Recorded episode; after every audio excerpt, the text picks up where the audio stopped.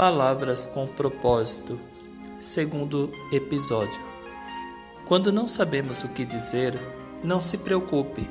Lembremos-nos de que o Senhor Jesus prometeu aos seus discípulos que lhes daria palavras e sabedoria a que nenhum dos seus adversários seria capaz de resistir ou contradizer.